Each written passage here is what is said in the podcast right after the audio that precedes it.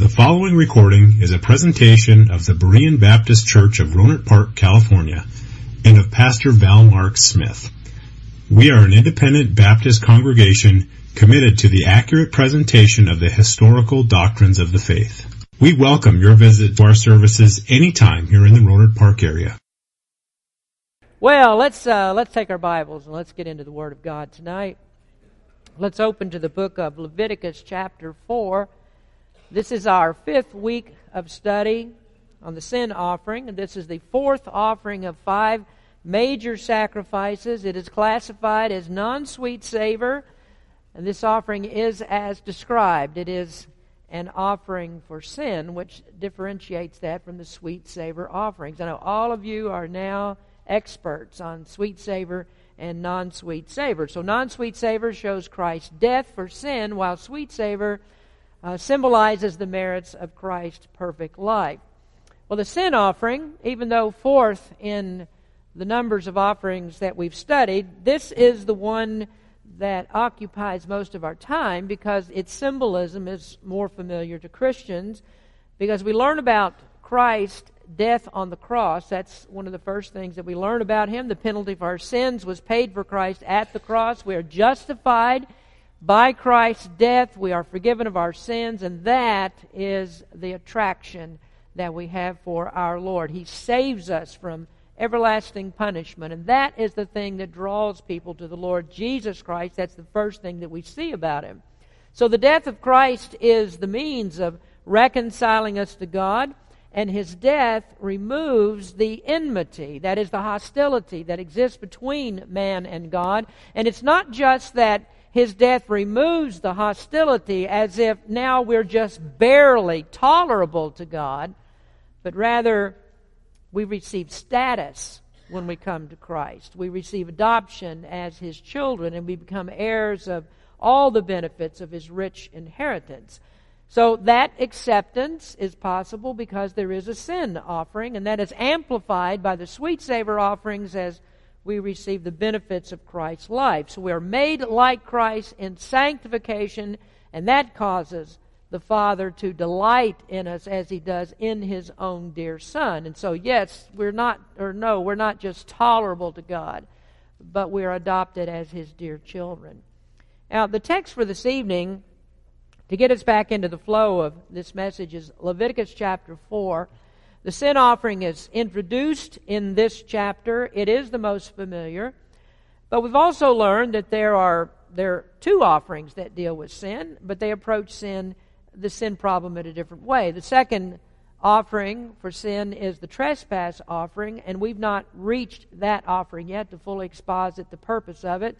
But we did need to introduce it uh, just briefly in order to see the difference between trespass and sin offering. Uh, the trespass offering is for specific sin. That's the act of sin.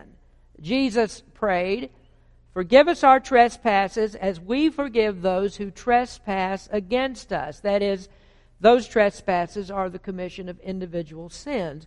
But the sin offering approaches sin in a different way. It deals with the root cause. It deals with sin in man's nature. He's totally depraved and corrupt. And so atonement has to be made for our nature as well as it does for our individual sins. Now, the instructions for the offering point out the universality of the sin nature. Every person has it. Nobody's born without it. All are guilty and condemned. And so in this chapter we find a variety of people, different categories, and every one of them needs an application of a sin offering. So we resume in the third part of our outline this evening, and that is the categories of sinners. First, before other sacrifices are made, the priest must make an offering for his sin. This is in Leviticus four, verse number one. "And the Lord spake unto Moses, saying, Speak unto the children of Israel, saying, If a soul shall sin through ignorance against any of the commandments of the Lord concerning things which ought not to be done, and shall do against any of them, if the priest that is anointed do sin according to the sin of the people, then let him bring for his sin, which he has sinned, a young bullock without blemish unto the Lord for a sin offering." So the first category of sinners is that of leadership. an offering must be made, made for the sins of leadership. Aaron stood in the in the place of Christ as the priest for the people, and before he could accurately represent the work of Christ in priesthood, his sins, that is, his sin nature, had to be purged. Now, since Christ didn't have a sin nature, Aaron must offer a sacrifice that removed the corrupt nature. And uh, when he approached it, when he approached God with the sacrifice and made that sacrifice, it's as if he doesn't have the sin nature, because now he's representing Christ. Now, Christ had neither a sin nature nor personal sins from which sin could arise, or sin nature from which sin could arise. And so before a priest could make a sacrifice for the people in order to represent Christ, he had to make that appropriate sacrifice for himself.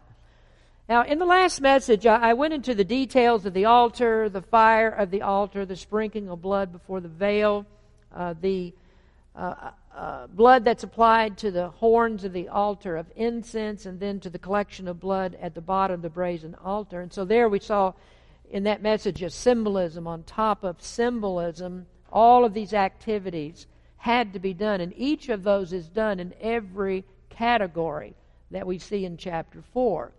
So the amount of blood used in Israel's offerings were staggering, and of course the blood is the key critical factor. The Scripture says, without the shedding of blood, there's no remission of sin. And, and it's through the blood, then, that the priest established his relationship with God. His perfection is seen in verse number six with the use of the number seven.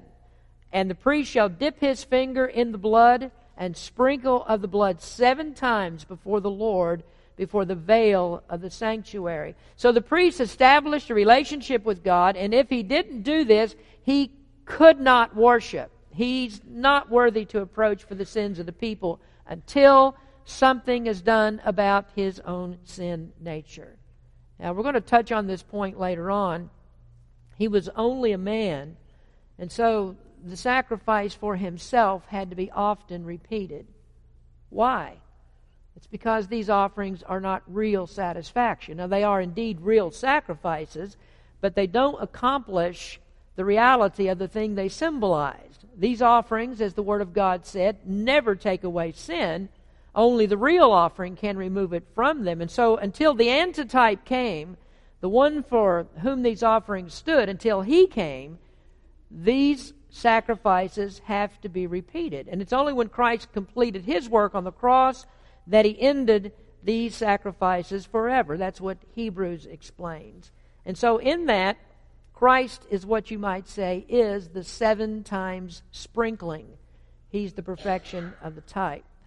Now, to finish the sacrifices for the priest, I want to mention something that deserves much more time than we have to give tonight. So I'm just going to talk a little bit about this, and then later on we're going to study the priesthood itself. Now we're studying sacrifices. Later we want to take a look at priesthood. And uh, so this particular point's more than we can do uh, in this study tonight, but I do want to mention it, that because Aaron was a man, he does have to deal with sin in his nature and his individual sins. That's necessary for him, but it has no counterpart in Christ. Jesus, then, is not made a priest after the similitude of Aaron because of this issue, the sin issue, and because in Christ there are two offices, and that is both priest and king. So Jesus is not a priest after the Aaronic order. Even though Aaron is a type of him, Jesus is not a priest after the Aaronic order, but of the Melchizedekan order. Now, Melchizedek appears in Genesis in the time of Abraham, before the law, before the pr- first promise of grace was made to him. Abraham is the father of the nation, the, the father of the faithful, and he paid tribute to a priest that was a priest before the priest of the law. Before the covenant of, with Abraham was renewed in Genesis fifteen, Abraham received the blessing uh, of a priest. This is in chapter fourteen of Genesis, verses eighteen to twenty. If you want to mark that in your Bible, I think we have it on the screen, but you might want to look at it as well. Genesis fourteen, verse eighteen, and Melchizedek, king of Salem, brought forth bread and wine, and he was the priest of the Most High God. And he blessed him and said, Blessed be Abram of the Most High God, possessor of heaven and earth, and blessed be the Most High God, which hath delivered thine enemies into thy hand. And he gave him, that is Abraham, gave him tithes of all. No explanation is given for Melchizedek. No one knows where he came from. He just shows up, and that's purposeful and very important. Now, I'd like you to turn to the book of Hebrews, where we see more, just as uh, Hebrews chapter seven, just as, uh, or Jesus, rather, I should say, was not a priest of the Aaronic order. He, he predated Aaron as a priest, and he's foreshadowed in the appearance of this person that's called Melchizedek. And there isn't an explanation of him here, not in the book of Genesis, nor in any other place, where he came from. It doesn't say whose priest he was, except to say he's a priest of the Most High God. The Bible doesn't tell us of what people he is a part. It doesn't say how he became a priest. He's just there. Now, unlike others who show up in Scripture with a genealogy attached to them, Melchizedek had none.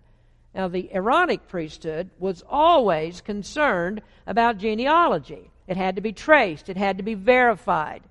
In the return of Israel from the captivity, you can see in Nehemiah that there were some who claimed the priesthood, but they were denied to be priests because they could not be proven. Now, while you're, you're, you're getting to Hebrews, I want to read to you from Nehemiah.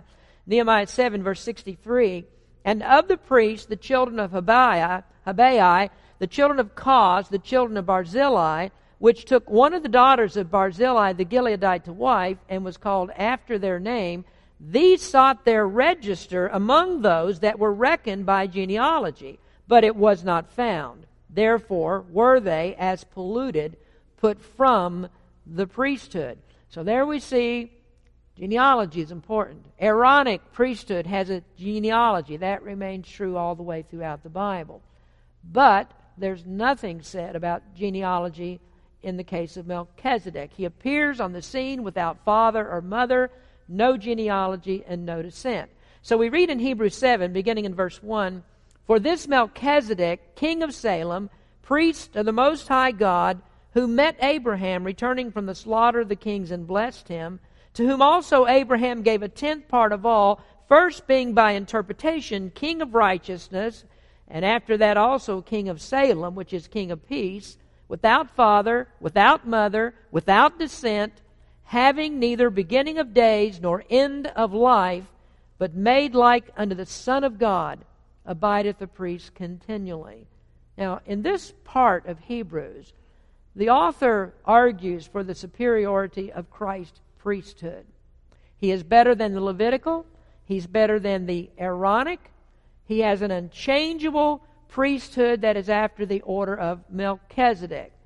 Now, I know there are folks who argue about this. Uh, my opinion of it is that Melchizedek was a man, and his genealogy is left out of Scripture to show us this picture of the enduring nature of the priesthood of Christ.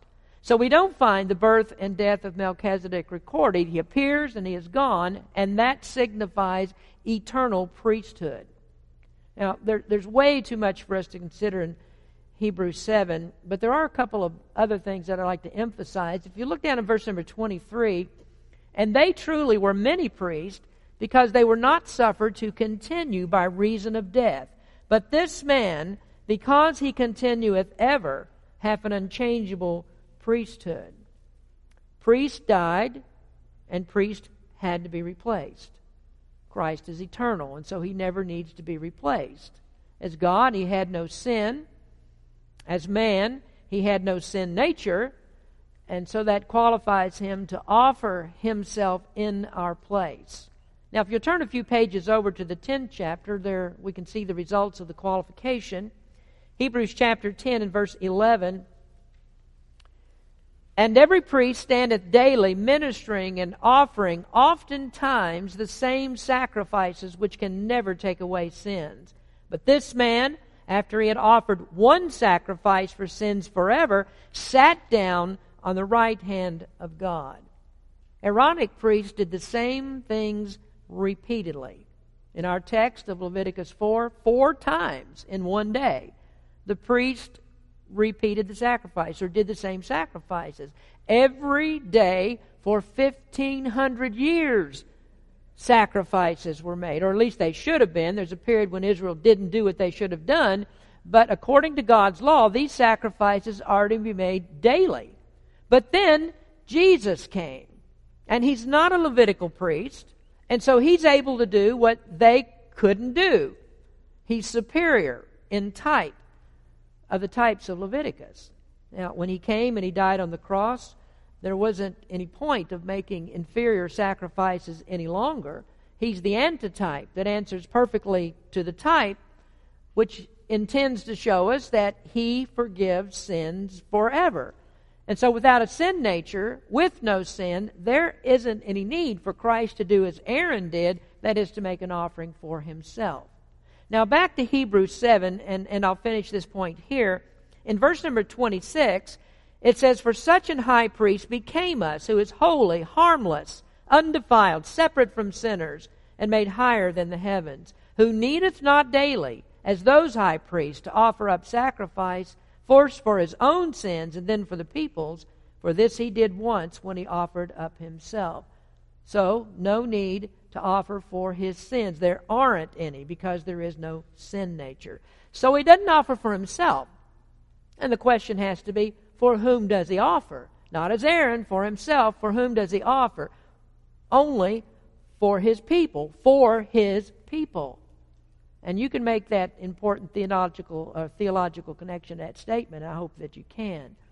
Now, in the next verse of Leviticus four, going down to verse number twelve, is the separation of the parts of the animal. After, after all that's done, the carcass of the bullock is taken outside of the camp and burned. And we're going to talk about that important part of the offering at a later time. But now we go into the next categories of sinners that we find in verses thirteen to twenty-one, Leviticus four thirteen, "And if the whole congregation of Israel sin through ignorance, and the thing be hid from the eyes of the assembly, and they have done somewhat against any of the commandments of the Lord concerning things which should not be done and are guilty, when the sin which they have sinned against it is known, then the congregation shall offer a young bullock for the sin, and bring him before the tabernacle of the congregation. And the elders of the congregation shall lay their hands upon the head of the bullock before the Lord, and the bullock shall be killed before the Lord." Here we see the second category of sinners, which is the sins of society. These are the sins of the congregation, and in view are the sins of the entire society in which we live. Sin pervades all of the society, from the high classes to the low classes, from the poorest to the richest, least to the greatest.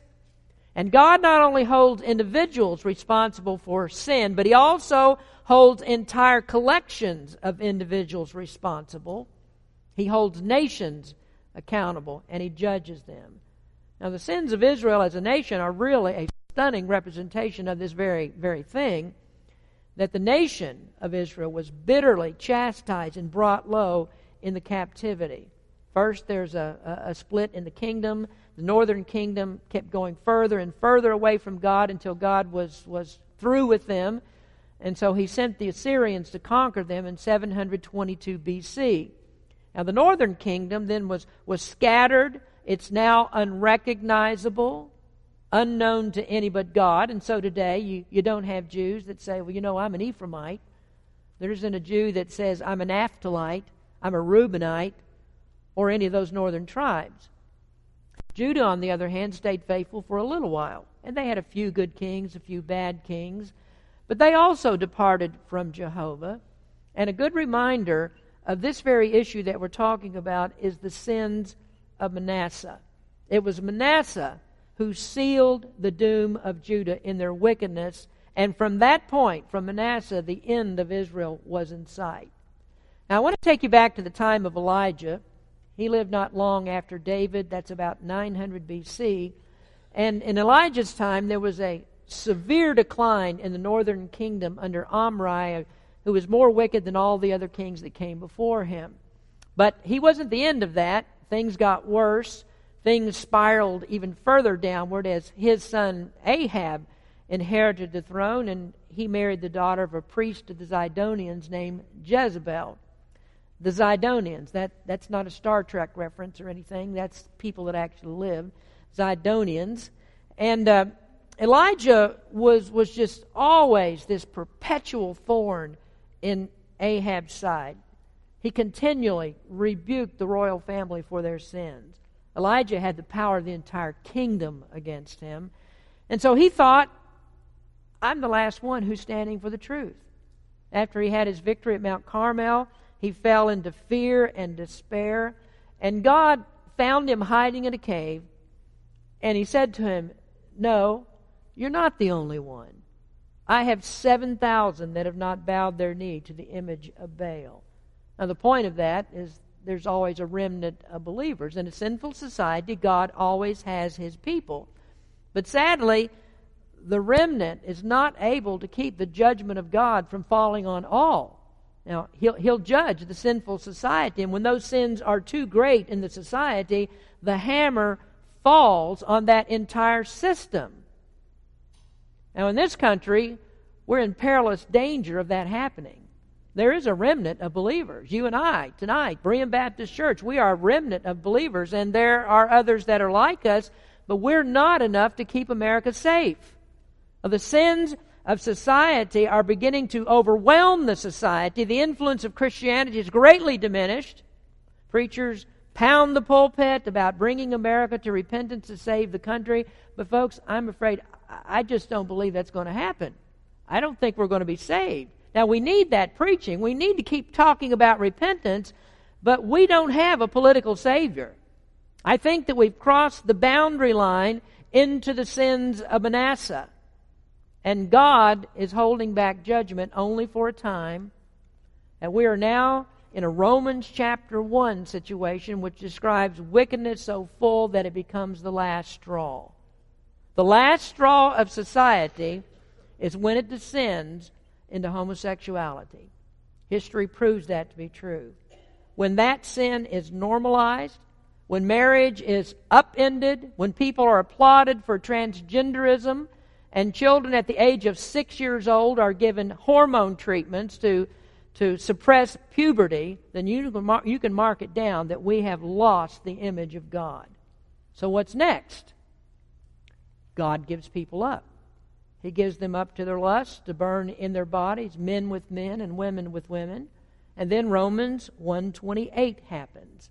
And even as they did not like to retain God in their knowledge, God gave them over to a reprobate mind to do those things which are not convenient. Now, what that's talking about is the reprobate mind is past the point of repentance. And you might say, well, how can that be? How could you ever get past the point of repentance? People can repent at any time, can't they? And some say that. It, it's our decision to repent and believe. But haven't you read Romans chapter one? You see the Scriptures? Haven't you read First or Second Timothy two, twenty-five to twenty-six, which says, in meekness instructing those that oppose themselves, if God peradventure will give them repentance to the acknowledging of the truth, and that they may recover themselves out of the snare of the devil, which are taken captive by him at his will. Or what about Acts eleven eighteen? When they heard these things, they held their peace and glorified God, saying, then hath God also to the Gentiles granted repentance unto life. There we see, God grants repentance. Can you see that God doesn't grant repentance to everyone? If someone says, well, you decide, then God decides, that's nonsense. If they say, well, you elect to be saved and then God elects you, that is confusion of massive proportions. That upends the sovereignty of God. It's the wrong kind of preaching because that's not the character of the God of the Bible. And so what happens when God withholds repentance? He stops the gracious influences of the Holy Spirit. Did you know that we read that very thing in Second Thessalonians chapter two this morning? The exact thing that I'm telling you right now, it says in Second Thessalonians chapter two that God can withdraw the Holy Spirit, and the Holy Spirit is the only one who's going to grant repentance. And so when God does that, nobody repents. If God doesn't grant it, we don't repent. There isn't any hope. And so we might be well past the time when society will be saved. I don't have a prediction for how long that lasts, but I can tell you, I, I don't think that we need to expect a godly era of the pilgrims to happen again. We're not going to have a Josiah president. You know, Josiah was the grandson of Manasseh. He instituted reforms, and things were good for a while, but the sins of Manasseh had already sealed the fate of the kingdom. The remnant was not enough to overcome what would happen to them. So today, I don't think we're going to have a Josiah president. Our choices are Trumps and Clintons. Dumb and dumber, bad and worse. Now, we we, we kind of lost track here with Manasseh. His sins were too great. And so even after that brief period of repentance with good King Josiah, Manasseh's grandson, that wasn't enough to save them. Manasseh's sin sealed the doom. And so here's what happens to society. The righteous are judged with the wicked. We won't lose our salvation. We don't need to worry about that. We're not going to suffer eternal punishment. That doesn't happen. But we can't escape the temporal judgment. We are in the society. And so when the society goes down, we all get the blunt force trauma from God. You know, there ought not to be a preacher who stands in the pulpit and gives anybody any hope for what the government will do. We don't need to fear the outcome of elections. Politics is not our Savior. Uh, you, you vote responsibly as a Christian, and well, you should. Good citizens do, but the political process is not what we care about most. We concentrate our hope in God. Now, after we sang or read that, that Second Thessalonians two chapter this morning, oh, just a, a powerful passage of Scripture. What do we sing next? My hope is in the Lord. After reading all of that, my hope is in the Lord. That that stands good here. All is well with Christ. All is wrong without Him. So there has to be an offering for the entire society to save it. In Israel, it was sometimes the sin of one person that brought judgment.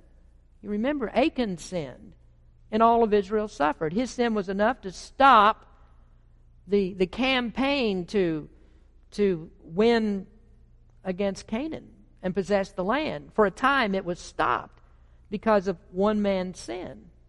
Now, Israel had a mighty victory at Jericho, but then they lost that little Ai, and that's because God is in one and He's not in the other. That's the whole determining factor. Where is God in all of this? And so we ought to be aware that this also happens in churches, that one unrepentant sinner can stop the progress of a church. And if the church does not discipline and correct and remove the offender, there's a cancer that grows that affects all. So what does the pastor do about that? Well, this is what he strives for, Acts two, verse one. And when the day of Pentecost was fully come, they were all with one accord in one place. All in one accord. Verse forty-two, and they continued steadfastly in the apostles' doctrine and fellowship and in breaking of bread and in prayers. Verses forty-six and forty-seven, and they continuing daily with one accord in the temple and breaking bread from house to house did eat their meat with gladness and singleness of heart, praising God and having favor with all the people. And the Lord added to the church daily such as should be saved. Philippians one twenty-seven, only let your conversation be as it becometh the gospel of Christ, that whether I come and see you or else be absent, I may hear of your affairs, that ye stand fast in one spirit, with one mind, striving together for the faith of the gospel. Ephesians four, three through six, endeavoring to keep the unity of the Spirit and the bond of peace. There is one body and one Spirit, even as you're called in one hope of your calling, one Lord, one faith, one baptism, one God and Father of all, who is above all and through all and in you all. So this is what we strive for. We strive to get everybody unified, get everybody on the same track in what we're doing here. And if we fall short of that goal, if we're not all together in this doing the same thing, folks, we are in trouble. Now, here's a wonderful thing I think about our church. After fifteen years, I believe that we are doctrinally cohesive. Now, occasionally there's a fly in the ointment, perhaps, but I know that I can safely depend upon this church to uphold the doctrines that we find in our statement of faith. I told the fundamentals class that I feel called to a special ministry in this church. That, that I believe that God, one of the reasons that God called me here was to teach this church about the truth that Baptists have believed for centuries and about historical doctrine that is biblical doctrine. So why do I preach doctrines of grace? Why do these dominate my preaching? It's the worldview. I can't look at Scripture through any other lens but this. It's Christ's doctrine, the apostles' doctrine, that colors every opinion that I have of the Scripture. And that's the way it should be. If that's not true, then I'm not true to God's Word or to the calling to preach it. But I digress on the current subject. We do need to be very careful about opposing the doctrines that are taught in our church. And why should we? Because at this point, it's not the pastor that you oppose. It's the unity of the faith of the church that you oppose. And that's a very serious issue. We expect members to rebuke error when they hear it. So an offering is brought for the sins of the congregation. We're a sinful society, and that has to be made right. So the sin offering has to cover us in order to receive God's blessing. Well, now we move into the third category of sinners. This is in verse twenty-two. When a ruler has sinned and done somewhat through ignorance against any of the commandments of the Lord his God concerning things which should not be done and is guilty, or if his sin, wherein he has sinned, come to his knowledge, he shall bring his offering, a kid of the goats, a male without blemish. So number three is the sins of rulers. These aren't religious rulers. We've already talked about that with priests. These are civil rulers, those who were appointed earlier by Moses to help govern the people. You can read about that in Exodus eighteen, verses thirteen to twenty-two. I'm not going to turn there. You can make a note of that scripture. Exodus eighteen, thirteen to twenty-two. Read about that later. But these are civil judges, and they were expected to be fair and equitable in their judgments.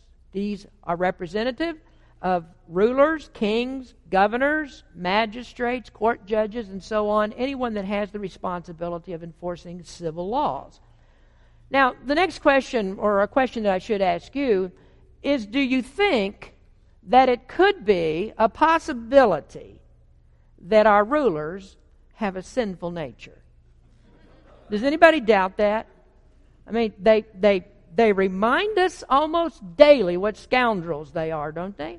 And it's really a good thing. We don't have to bring sacrifices anymore for the sins of the rulers.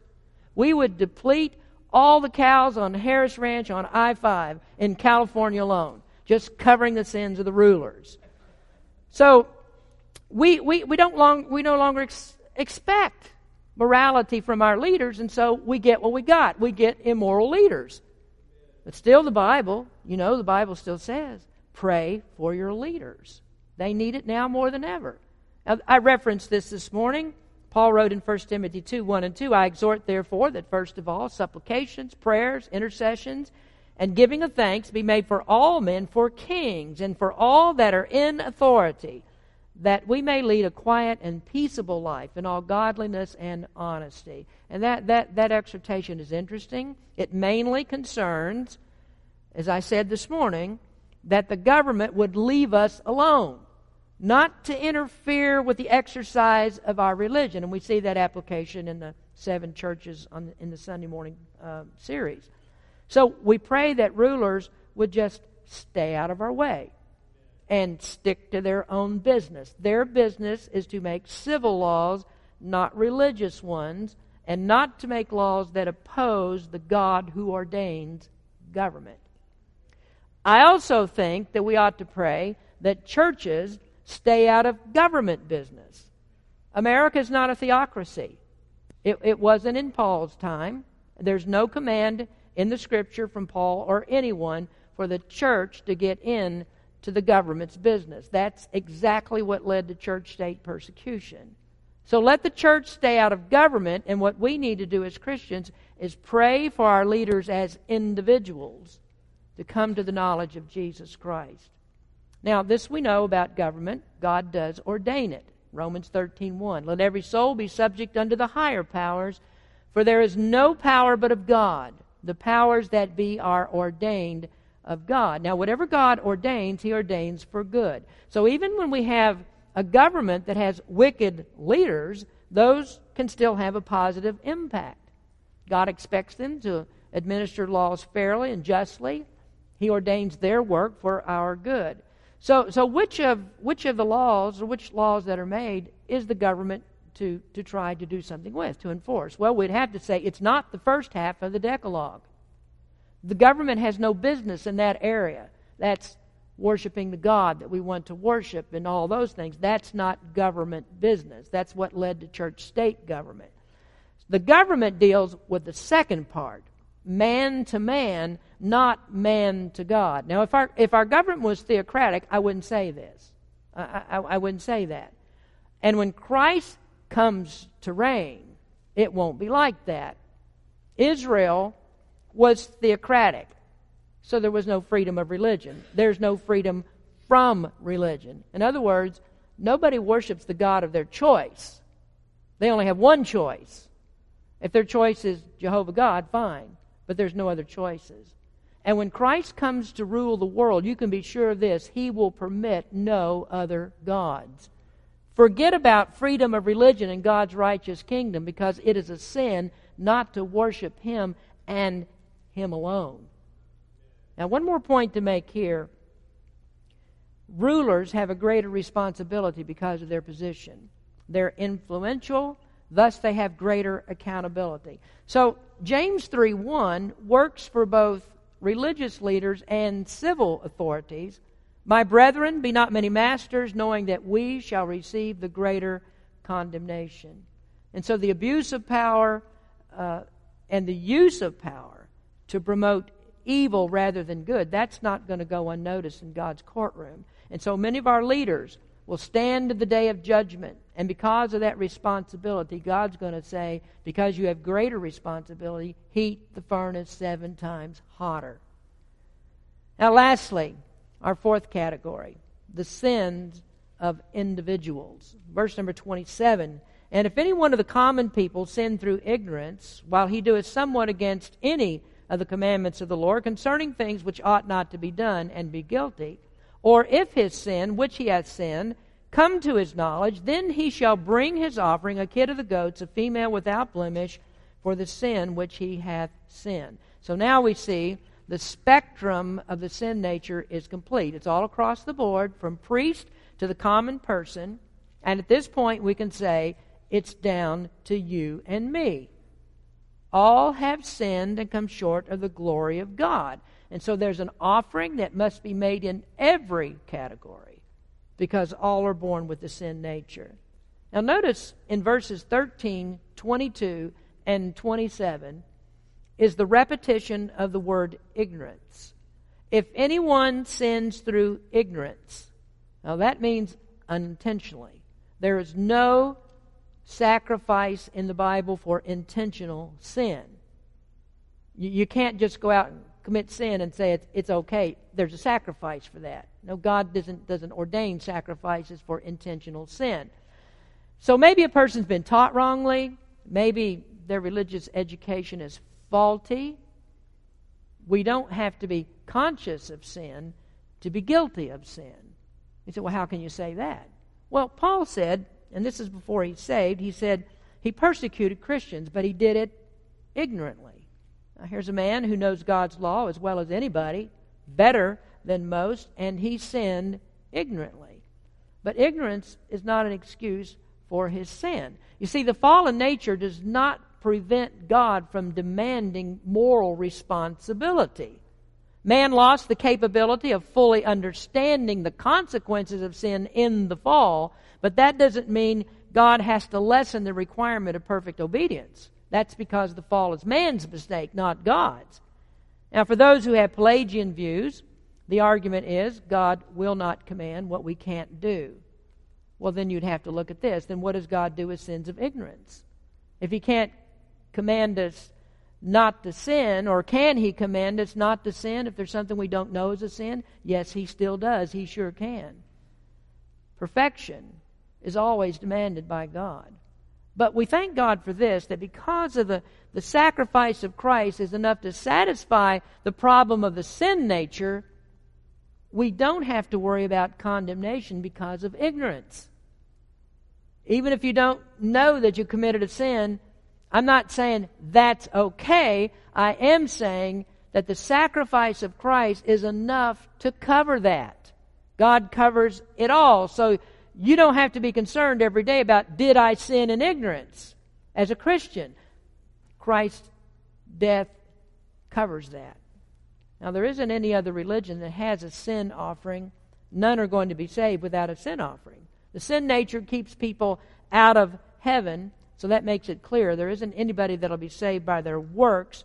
No man can be perfect, and so the sin nature prevents anybody from getting to heaven. So you can't go to heaven with that sin nature still on you. You have to have a sacrifice, and you get the sacrifice in Jesus Christ and believing in Him. All have sinned and come short of the glory of God. Only Jesus, by the perfect imputation of righteousness, restores the image of God in us. That's the only way it can be done. Blessed be God for Jesus Christ. Let's pray. Father, we thank you for your word, and it's good to get down into your word, into the depths of it, and see how these things interconnect. Thank you, Lord, for saving grace in Jesus Christ, that it's all of you, none of us, because if it were any of us, we know that the sin nature would foul everything up. Everything that we do has the taint of sin on it. And so we must have the regenerating, regenerating grace of the Holy Spirit. Lord, we thank you for that grace that you've given in Jesus Christ. Bless our people tonight from the study of your word. In Jesus' name we pray. Amen. Thank you for listening to this presentation of the Berean Baptist Church of Rohnert Park, California. If you would like further information about our church, please feel free to call us at area code seven zero seven, five eight four, seven two seven five or write to us at Berean Baptist Church, sixty-two ninety-eight Country Club Drive, Rohnert Park, California, nine four nine two eight. Additionally, you may visit us on the World Wide Web at w w w dot b baptist dot org.